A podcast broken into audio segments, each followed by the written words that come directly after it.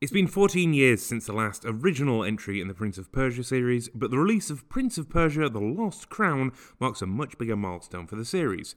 Breaking away from the 3D action adventures that we've come to know and love since the early noughties, The Lost Crown brings the series back to its 2D action platformer roots.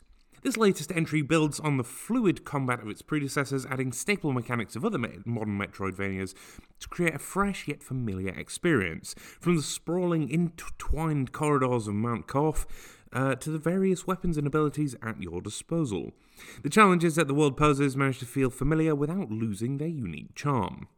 As Sargon, you will join forces with the Immortals, a band of Persia's strongest warriors, each with their own unique skills, as you explore the distorted halls and ruinous caverns in search of the kidnapped Prince Ghassan. The story does a brilliant job of evolving through twists and turns without baffling the player, favouring the slow and steady approach to world building. This means finding the biggest secrets of Mount Qaf requires a keen eye and a knack for exploration, but in a game as vast and winding as this, it can be hard not to take the Metroid approach, attacking every suspicious wall and object as you see in the new hopes of finding a crumb of story or a new charm for your collection.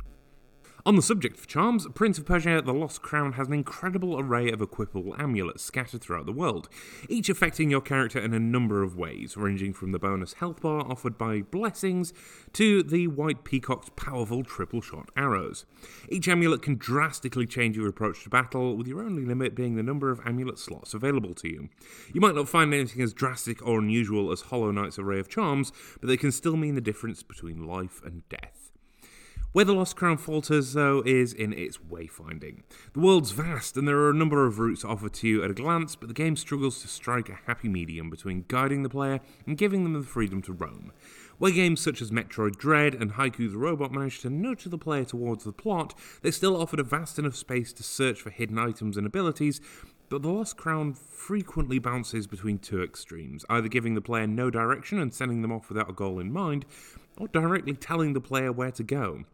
This is more noticeable with map waypoints enabled, but thankfully this option can be toggled off at will, something we recommend doing for the best experience. Getting around the world may be tough at times, but The Lost Crown stands out not because of its flawed sense of direction, but in spite of it. Swift and meaty combat blends perfectly with a well executed story and a gorgeous world that makes one of the most rewarding Metroidvanias of recent years. Prince of Persia The Lost Crown is available as a standard or deluxe edition now on PlayStation 4 and PlayStation 5, as well as Xbox Series X and Xbox One, Nintendo Switch, and PC.